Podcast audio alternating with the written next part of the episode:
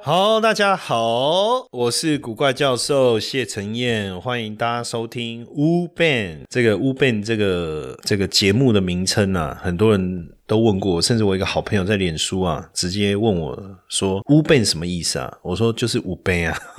不然嘞，我说啊，就这样，我说对呀，不是就这样吗？那为什么会有这个节目啊？我跟大家说明啊，因为呃，我在录华尔街见闻的时候，我们是以财经为主嘛，但是我很关注一些社会议题，也还有一些社会事件。那我就发现说，奇怪，我怎么感觉从很某些角度来看，台湾这个社会是有病的。当然不止心里面有病，可能身体也出出了问题，或者整个社会结构会不会就是有问题呢？有时候在想说，是不是需要也透过这些管道啊、媒媒体啊来。发声，让大家了解很多事情的真相，跟它背后的原因哦，所以我才规划设计了这个新的节目哈。那当然还要请大家继续的支持我们呢，让更多人来听收听我们的节目，我们才有机会来帮这个我们所爱的台湾来发声，好不好哦？所以。除了关注我们的节目之外啊，记得也把这个节目，这个我们有节目在 Mr. Bus 上面啊，都有那个节目分享的连结啊，也帮我们分享出去，好不好？这个很重要，非常的重要。好，今天呢，我们要谈的这个议题啊，其实我自己看的是蛮难过的哈，因为这个宋少卿，大家也知道他是相声界的才子嘛，哦，我我我，其实有一段时间我还花蛮多时间在听这个相声哦，为什么？因为我们每天都要上很多的。呃，应该是说，我我们上很多的电视媒体哈，每天都要到很多各个电视台录影哦。那我们当然也希望说，我我也希望我的表演能够吸引大家。虽然我是财经领域的，但我希望我在讲财经的时候能够吸引大家。所以有一段时间，我很认真的去听相声、听脱口秀，想知道说怎么样用更吸引人的方式来传达我想传达的讯息哦。所以这个宋少卿先生呢，哈，我还尊称他这个先生两个字，就是因为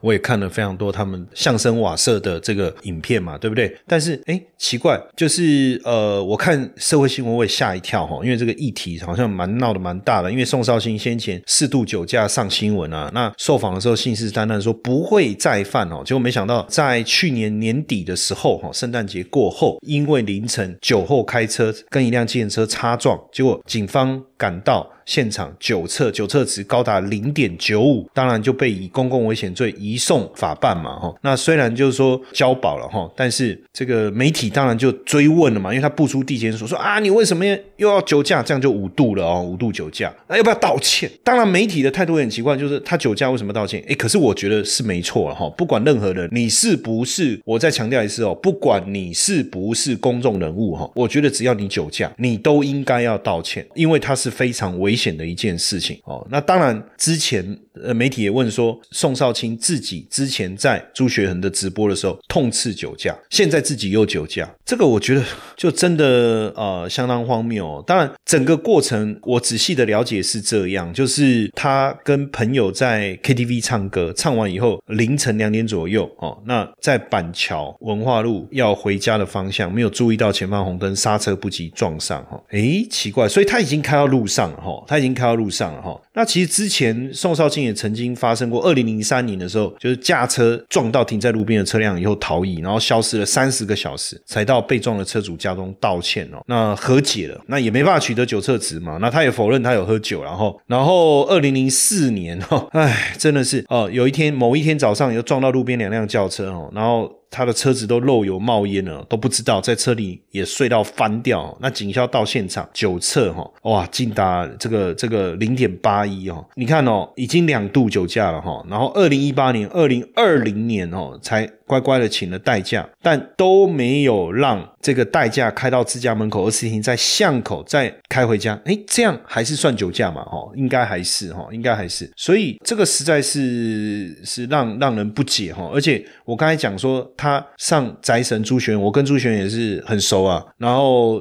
这个朱玄也表示不解，为什么这个酒驾撞死人超新星就能获得法官的轻判嘛？那当时这个宋少卿他在这个节目上面啊，他就也。面色凝重嘛，哎，边点头边说，哎，这个这个没错没错。他说他自己也是酒驾犯刑的学长啊，也很尴尬。那他说他醒过来了哦，不是因为被罚钱醒过来哦，而是因为这个他醒到床上以后不记得自己怎么把车停进车库哦，吓到从此不再酒驾。哎，他奇怪，那怎么又发生？而且他自己说看到酒驾造成别人的家庭破碎，他都想不明白这些人为什么不能惊醒，然后之后反省，要不然还没反省就出错怎么办？哦，那你看短短没多久的时间又发生这样的事情，连他的好朋友赵自强跟他交情很好哦，也有感而发说，到底这我们这个社会要容忍这个可怕的酒驾多久？然后他也讲到有一次啊，很多年前跟宋少卿一起拍戏，结果呢时间到了没看到他的人，然后就 就打电话哦，剧组就打电话给宋少卿哦，一直打一直打，然后呢宋少卿接了电话以后说，哎，我在沙滩上，我也不知道为什么，因为 原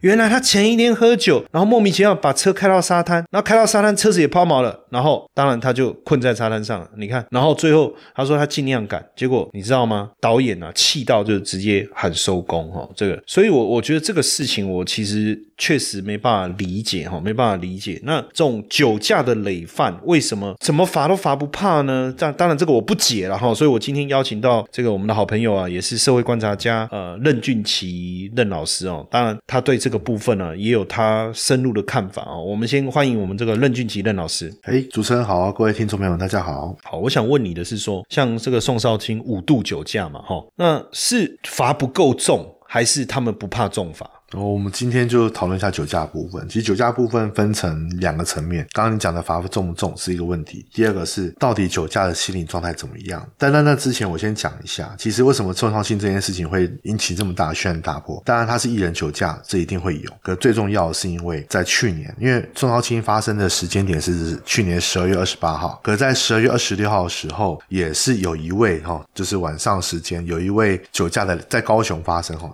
那各位有有有印象的话，新闻画面报那时候报蛮大的，就有一位黄姓驾驶酒驾累犯哦，喝酒驾车之后行经高雄的道路的马路上时，撞上了刚好走在斑马线上的一家林姓一家四口，然后酿成一死三伤的惨剧，就是太太死掉了，然后呢丈夫的脑头脑哈，然后胸部，然后还有颈椎、骨盆、脚都受伤了，还在加护病房，一家四口嘛，所以两有两个女儿，两个女儿也受伤，那。其中十五岁大女儿是双腿骨折，然后整排牙齿被撞断。那现在她们两个姐妹俩已经转为一般病房。那因为这一位黄姓驾驶也是三度酒驾，而且外带无照驾驶。我在猜，基本上无照驾驶也是酒驾造成的。因为酒驾如果是累犯，直接变成吊销驾照了，极有可能就是说他本身有驾照，后来因为酒驾关系被吊销，然后又不知悔改，又酒驾了。那后来高雄市长陈其迈就很生气，就要求警方强制执法，而且呢也要严议说对酒驾致死部分来增加罚则。那我们就会想到一个问。问题就是台湾从以前到现在，我们听了很多年，像我们抓近十年好了哈，近十年的那个酒驾的数据来讲，到底严不严重？我坦白讲很严重，因为台湾马路呢，在东亚，东亚就包含了韩国、日本哈，跟台湾这边比较起来，我们台湾的马路超危险的，死亡率呢在东亚算是第一名。因为我们根据交通部的那个道路安全交通会议的统计，就近年来酒驾的肇事件数哦，虽然有下降趋势，可是在去年的九月底之前。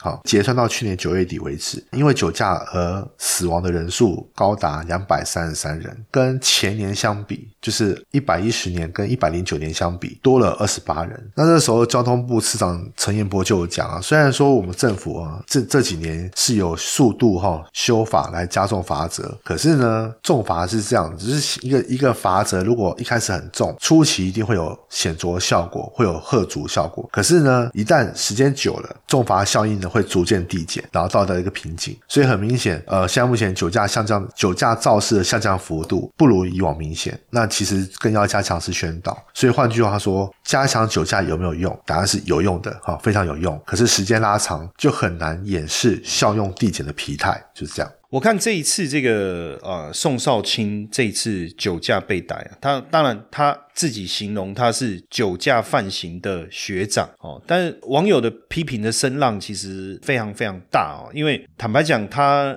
呃多才多艺，能演说也能搞笑哈，那也上一些通告，也到这个岭东科大演讲分享经验，担任公益大使，对不对？也参与电影《瀑布》的演出哦。我我相信他的知名度是非常非常高，而且也是相声瓦舍的创办人，也跟这个冯玉刚有很多的作品。那今年的三月到六月也是准备要来做这个北中南的巡演，从去年底就开始售票了，对不对？那现在这个相声瓦舍的团长冯玉刚就发布影片声明说，酒驾零容忍哦，所以呃，相声瓦舍是责无旁贷哈。那这个宋少卿也是停止演出哈，也会停止售票跟任何的宣传活动。所以很明显嘛，这个这次酒驾肇事这个已经被视为非常重要的一个事件哦，不光只是说宋少卿的问题。刚才这个任老师也讲到，台湾的酒驾到底严不严重？从件数来看，从死亡人数来看，从受伤的人数来看，其实都是相当相当相当的高的哈。虽然说我看这个件数哈有慢慢的减少。那死亡人数也有减少，受伤人数这个也有减少哈，但是呃，造成人员或超过二十四小时死亡的交通事故也有减少，但是件数其实还是相当高的。所以你说严不严重？虽然有下降的趋势，但是这个还是很严重。而且这个同样是相声瓦舍创办人之一啊，也是宋少卿北艺大的学姐啊，王娟呐哈，他就说，他说你自己不要命，别人也要命啊。那你喝酒，你在家开心就好了，为什么？要酒驾呢？连陀中华也出来讲，酒驾真的是不好的行为哈，不好的行为。而且这个之前他受邀辅大资深访问啊，那你知道这个酒驾新闻爆发之后啊，三百篇留言都是负评啊，都是负评啊哈。甚至网友说，本来要去看相声瓦舍演出，现在不去了，对你太失望了，退粉了，真的是恨铁不成钢。然后甚至讲说，终于有代表作哦，当然这个这个是一个讽刺的一个讲法哈。然后包括这个。保险公司哦，甚至也取消他的讲师资格哈，讲师资格，我觉得，因为本来是被受邀担任讲师呢，因为这样子，人家当然直接取消哈，直接取消。但我想，我我我我想问的是，说这些累犯啊，酒驾的累犯，你说如果我是啊第一次哦，那可能当下有一些情况让我注意到哦，疏忽了，但是累犯就表示他已经犯过了，然后也不管有没有发生严重的影响，那在现在。这样的重罚之下，难道这些人不怕吗？他的心里面是不是出了什么问题？好，这部分就可能稍微带一下我比较另外一个专长，在心理学方面哈。台湾社会对于酒驾是零容忍，没有错。这部分连我自己都是零容忍，因为我所以我基本上只要是身边身旁是朋友有酒驾部分的，我就先斥责一顿之后再去处理他问题。也因此说，即便有呼吁说啊，有很多民众想要呼吁说啊，治乱是要用重点啊，你要采重罚的方式来做修法，那想要把这个刑法的苛责程度能够能够再加重。我们先不从法律面来看哦，我们先从心理学来。看，如果从心理学来看的话，基本上重罚治乱是用重点，不见得是一个很好的药方。为什么？因为刚刚讲过嘛，就是一开始如果你加重刑罚，初期你会让呃民众害怕，可能就是有相当贺阻作用跟警示的作用。可是长期下来呢，会去做累犯，就是说重复触法的这些人呢，大多数是固定对象，因为他已经被罚过了，就是他第一次已经被已经痛过了，所以他知道第二次顶多就是就是这种情形而已。好，那我还罚不够，我要把它变成无限上纲，比如说把它变成巨额。罚款，或是把它处以无期徒刑，或或是把它说直接变成死刑，这样行不行？我跟你讲，基本上为什么大家都讲说啊，刑法以前都还有就是唯一死刑，为什么现在没有了？是因为人就是这样，人当一旦碰到，如果今天我涉犯的罪行是唯一死刑的，我没有空间的，就是非死不可的话，那我跟你讲，我就是两两手一摊，我什么都不管了。本来呢，我还有一点作为可以改变的，我就不想改了。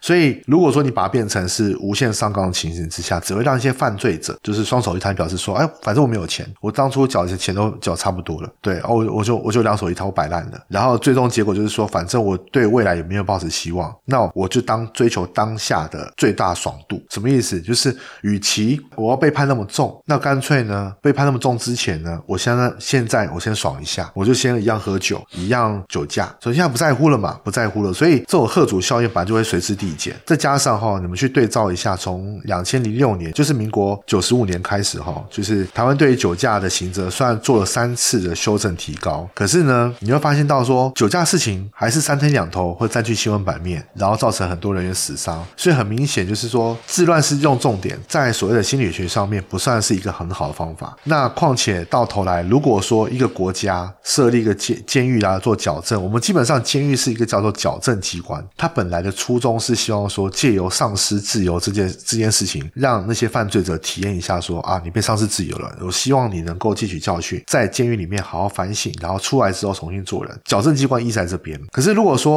国家的监狱，如果主要目的是要关酒驾，那其实蛮荒谬的，因为我们国我国刑法有非常多条的那个刑责要去处理。那如果只关酒驾的话，其实蛮夸张的。而且关到后来呢，那些服完酒驾的犯人们，哦，就是那些受刑人，基本上是因为他们出狱之后会带着更生人的标签嘛，变得很难找工作，因为在我们俗称良良民证上面都会有记录。那我既然我有更生人的标签，啊，我良民证有记录，我很难找工作，那我就很难回归社会，那怎么办？就是继续躲在酒精里面世界啦，那不就变成一个恶性循环吗？所以其实酒驾一直以来，因为喝酒本身就是人类从呃有文明开始到现在就有，呃基基本上来讲，应该快要七千年左右的时间，所以喝酒本身并不犯法，只是说酒驾是人类哦公共危险的行为。如果说你想要具体改善，就要从人性去思考。你光是从法则去做的话，顶多只能喝阻，但是不能够去根治。也就是说，不能完全仰赖规章的一些律令跟法规来做处理。那最大关键点在于是当事人，就是他们会误，因为他们喝酒之后会误判自己自身是依然清醒的。就像我之前听过一个笑话，就是有人喝酒了，然后跟他讲说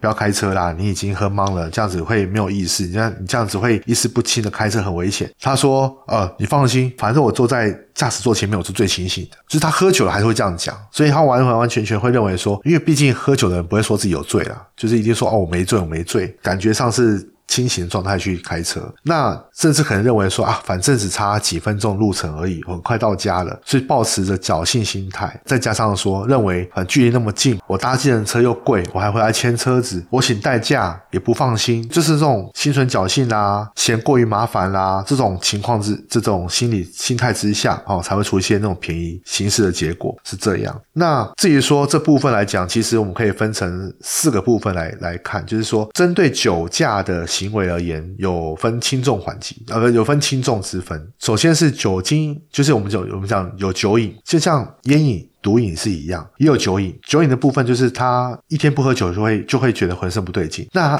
这部分就变成是说他要去用很大的决心跟毅力，想要去做治疗。可是呢，大多数人没有这样的决心跟毅力，所以酒瘾的程严重程度，就是在酒驾心理上面很重要的一个行为。再来是侥幸心理作怪，所以他们通常都会保持一定的侥幸心态。就像我刚刚讲的，他们认为不太可能会被临检，没那么衰吧？哪知道说转角转角遇到爱，转角遇到警察，所以他们往往。会有侥幸心态的存在，再来是惩罚力度不够大，不足以引起重视。那我觉得我基本上就像刚我一开始所讲的，我赞成重罚，但是呢，它只能克处一阵子，不能够做根本的处理。第四点是普及程度不够深入人心啊，什么意思？就是像日本啊，像日本他们最有名的法条就是。针对酒驾的惩罚最有名的部分就是说，餐厅如果说今天啊，就是餐厅招待客人，然后如果没有没有确认过客人是不是有，就是没有去监督客人是否有酒驾行为的话，如果说客人喝酒之后去开车，开车之后有肇事，我跟你讲，店家要负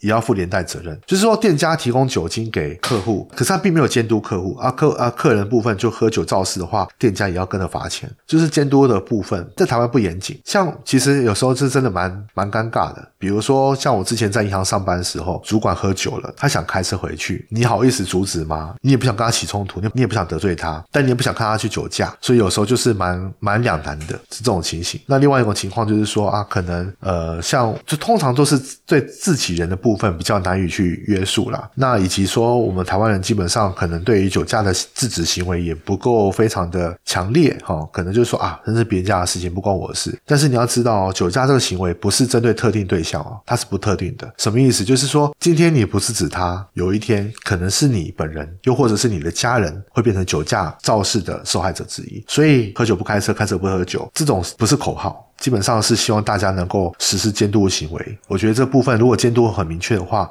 是可以减减少一些酒驾的行为发生。您现在正在收听的是 u Ben。我们团队有两个节目，一个是您正在收听的《Wu Ban，》，主要以社会事件评论为主轴；另外一个是《华尔街见闻》，主要以财经时事分析为主轴。有兴趣的听众可以直接搜寻《华尔街见闻》，欢迎一起关注收听哦。好，当然，刚才任老师也讲到，他是赞成重罚哦。那我们来看一下，因为法法务部哦也开始实施严惩酒驾的新措施哦，包括从严从速来侦办酒驾案哦，而且这个会视情节严重的程度哦。考虑不予一颗罚金哦，而且要从严审核假设哦，那也没有溯及既往的问题哦。即使是已发生的酒驾事故，像之前这个酒驾冲撞这个过斑马线一家人，造成一死三重伤的这个黄姓男子，只要判决确定，都是适用新制哦，都是适用新制，而且基本上检察官也可以依照新制从严来审核啊哦，不用等到第三次酒驾才要抓去关。像之前这个我我们刚才讲到的宋少卿。其实他之前被拍到多次酒驾，可是为什么二零零四年四四月才被警方查获判刑三个月一颗罚金？就是因为这个过去你没有没有累犯的情况下，你是没有办法从严来这个审判哦。但是现在只要检方认为说，哎，这个有再犯的可能性哦，就可以不予一颗罚金，然后要入监服刑了哦。甚至如果呃你获得缓起诉，但是缓起诉期间又犯的话，也可以撤销哦，还可以从重量刑。其实我我觉得我们。这个酒驾的处罚的程度，其实我觉得越来越严哦。其实并不轻，你知道有有一次哈，我自己坦白从宽了哈。有一次就是好像是前一天晚上，就是我有参加一个餐会，然后有喝酒。当然我是做捷运啊，就应呃应该喝酒可以做捷运，这应该没有问题啊。隔天早上，因为我晚上就回家嘛，然后睡完觉起来，隔天早上我我想要开车去洗车，我自己要跑去洗车，然后我就想说。哎，我自己感觉我好像还有一点点宿醉，我自己感觉，但其实很清醒啊。说实在的，没有什么，当下也是觉得没有什么问题。那而且过了一个晚上了嘛，那早上起来也也喝吃东西啊，喝水啊什么的。然后结果那个我我就想说，应该也还好吧，也也不会那么衰吧。早上我那时候是六七点呢，早上六七点我去洗车，哎，那我就想说，警察不可能六七点拦酒驾吧？而且我是到那个福远街那边啊，也不是一般那种专门就是有那个。半夜人家喝完酒，然后出入的这个精华地段嘛，比如说林森北路什么之类的，也不是哦。哎，结果我就我就开去洗车，洗完车出来以后，我要回转，所以我要先往。前开一段这样结果我我往前看的时候，真的遇到警察临检呢。你知道我当下第一个想法说，看怎么真的妈早我我觉得六七点不会有警察，就真的有警察。我觉得就像刚才任老师讲，一种侥幸的心态啊，哦，就是说不会啦，怎么样？不过我跟各位讲，我我有做那个，他有叫我呼那个酒精测试仪，哎，还好没有，完全没有，连一滴滴都没有。但是你刚才任老师在讲那个心态的时候，我觉得我好像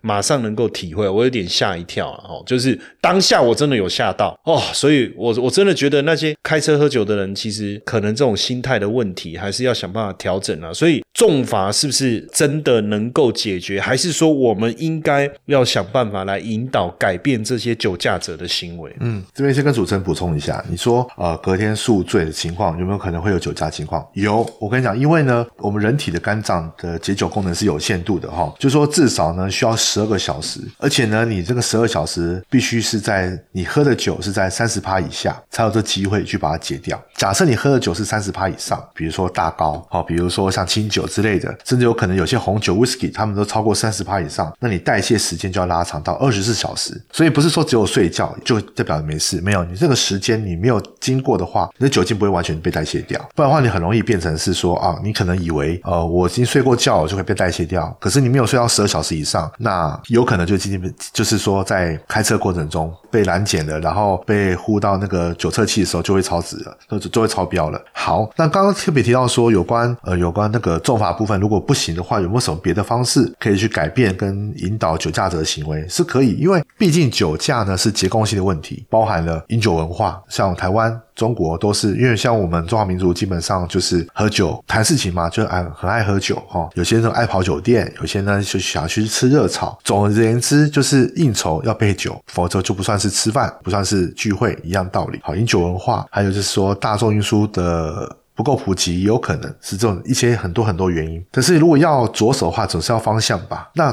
就是说，大家有个观点，就是说防治酒驾。你说如果是重罚，呃，可能一开始都有效果，但是防治酒驾最主要的目的是要防止喝醉的人，就是醉酒者。坐上驾驶座开车，所以我们其实应该去研究，是说如何去让，就是说这个整个决策跟这个整个作为，必须是要让对人有发挥作用。那大致上分成两种情形，然后方式分成两种方向可以去研讨。第一个是如何防止哈饮酒者就喝醉喝酒的人呢，做出驾驶的决定跟行动，就是防止他开车或是骑车。第二个是如何促进喝酒的人呢，可以选择除了开车以外的交通方式。那这部分就是说一般。般而言，就是像我看过一个研究显示，哈，他是说它分成三种策略，第一个是叫预设同意，第二个是叫建立或改变习惯，第三个是自愿行动。那这个报告所写的部分，我觉得蛮好的，大致上跟大家讲一下。那我们先就刚刚所提到的促进跟防止这两个，好，这两个方向，在三种策略：预设同意、建立或改变习惯，或是自愿行动。首先就促进有促进跟预设同意这个这个情形发生，这个目的的话，就是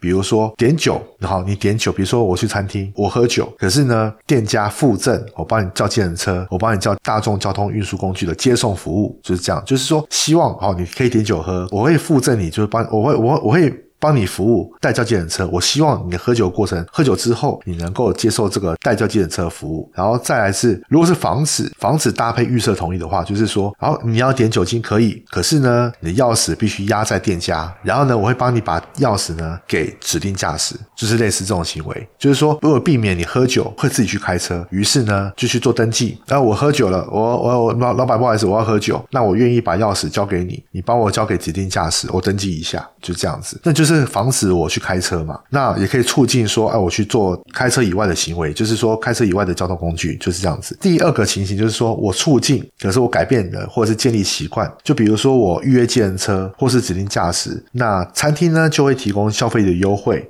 哦，希望说，呃，我知道你要喝酒了，所以说你只要有预约健身车，或是你有指定驾驶的话，我会提供你一些消费的优惠，让让你减轻，比如说餐厅到返家这段期间的一些计程车的车资之类的等等，可能是给给个折扣啊，给个优惠的价格，那减少一些呃交通成本。哈，像我之前也是，我之前以前我住安坑安康路三段，那在银行上班的时候，呃，每个礼拜五有时候必须要跟主管们去喝酒，那在哪边喝？那时候在。新据点就是在复兴南路新据点，我住安坑哦。那那我那时候是骑车上下班，那我喝酒了怎么办？我就必须要坐计程车嘛，因为那时候通通常喝到晚上半夜，那钱也没了，就坐计程车。我光是从新据点到安坑回家，大概花五百块钱。那我隔天要牵车啊，所以我再从安坑那边坐计程车，然后再到新据点又花五百块，我来回一千块。车资就这样子情形，但如果说今天你让我给给我一点优惠在，哎，我可能愿意搭车了的意愿更高了，会更高了，是这样子。那另外一种情况是防止跟建立改变习惯，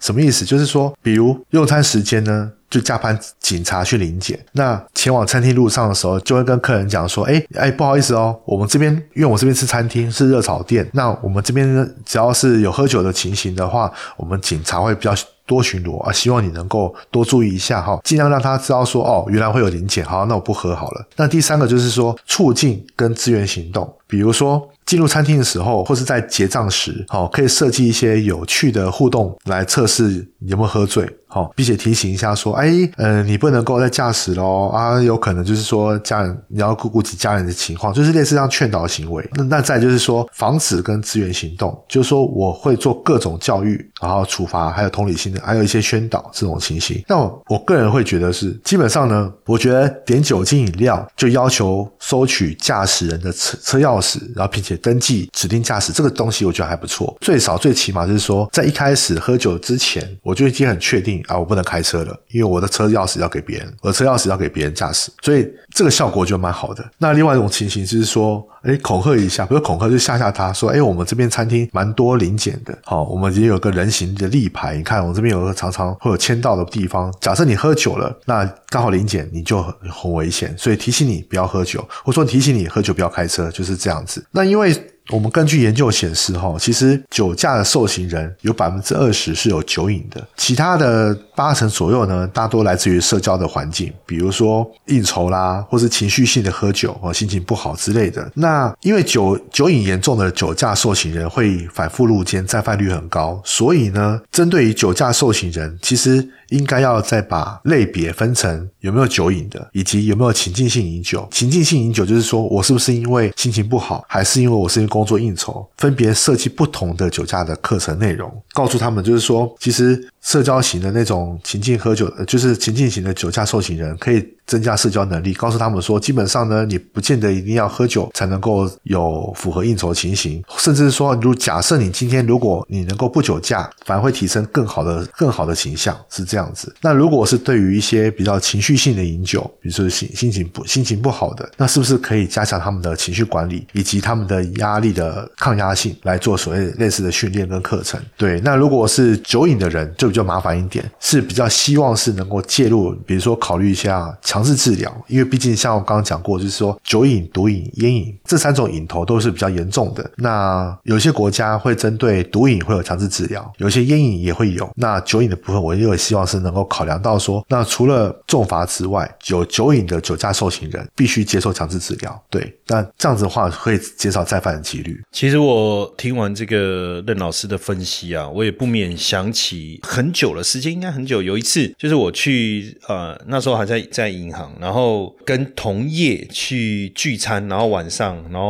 可能就是因为彼此都会互相劝酒嘛，然后就喝啊喝啊喝啊。其实我那时候已经醉得非常严重，然后就在吐到就是我瘫在那个旁边一个公园的那个楼梯上，那时候很严重啊，我就打给任老师啊，然后他就他就来，然后其实过程我不是很清楚，但我知道我打电话给他，然后他来，然后帮忙叫计程车，然后我。回到家，我也还印象中，我回到家还发了酒疯什么之类的，就是大概之类。然后你知道，隔天清醒以后，我就。问他说：“哎，那那时候是的状况？”他说：“他说要把我弄上计程车哦，那时候是很困难的一件事啊。而且因为其他人也都散了，都散了，这样他一个人这样子哈。那你要去想哦，如果在当时那个环境之下，我我还去开车哈，我相信那个后果应该是非常非常严重哦，非常非常严重。所以我自己是只要那一场活动会喝酒，那我一定不会开车去。那如果那一场活动呢，我有开车。我一定会会拒绝喝酒哦，一定是这样哦，一定是这样。所以我觉得没有没有理由啦，就是说没有说啊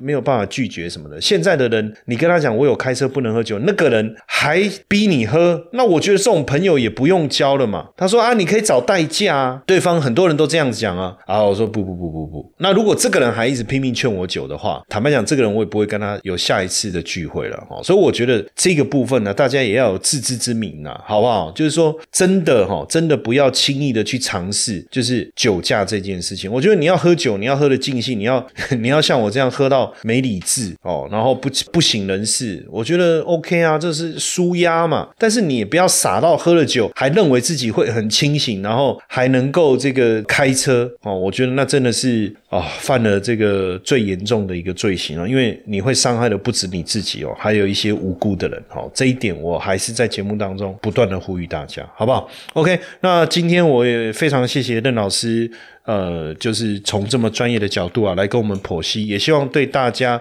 有帮助，然后也真的能够痛下决心，不管是自己还是别人，我们都不要有酒驾行为，好不好？谢谢任老师，好，谢谢大家，谢谢。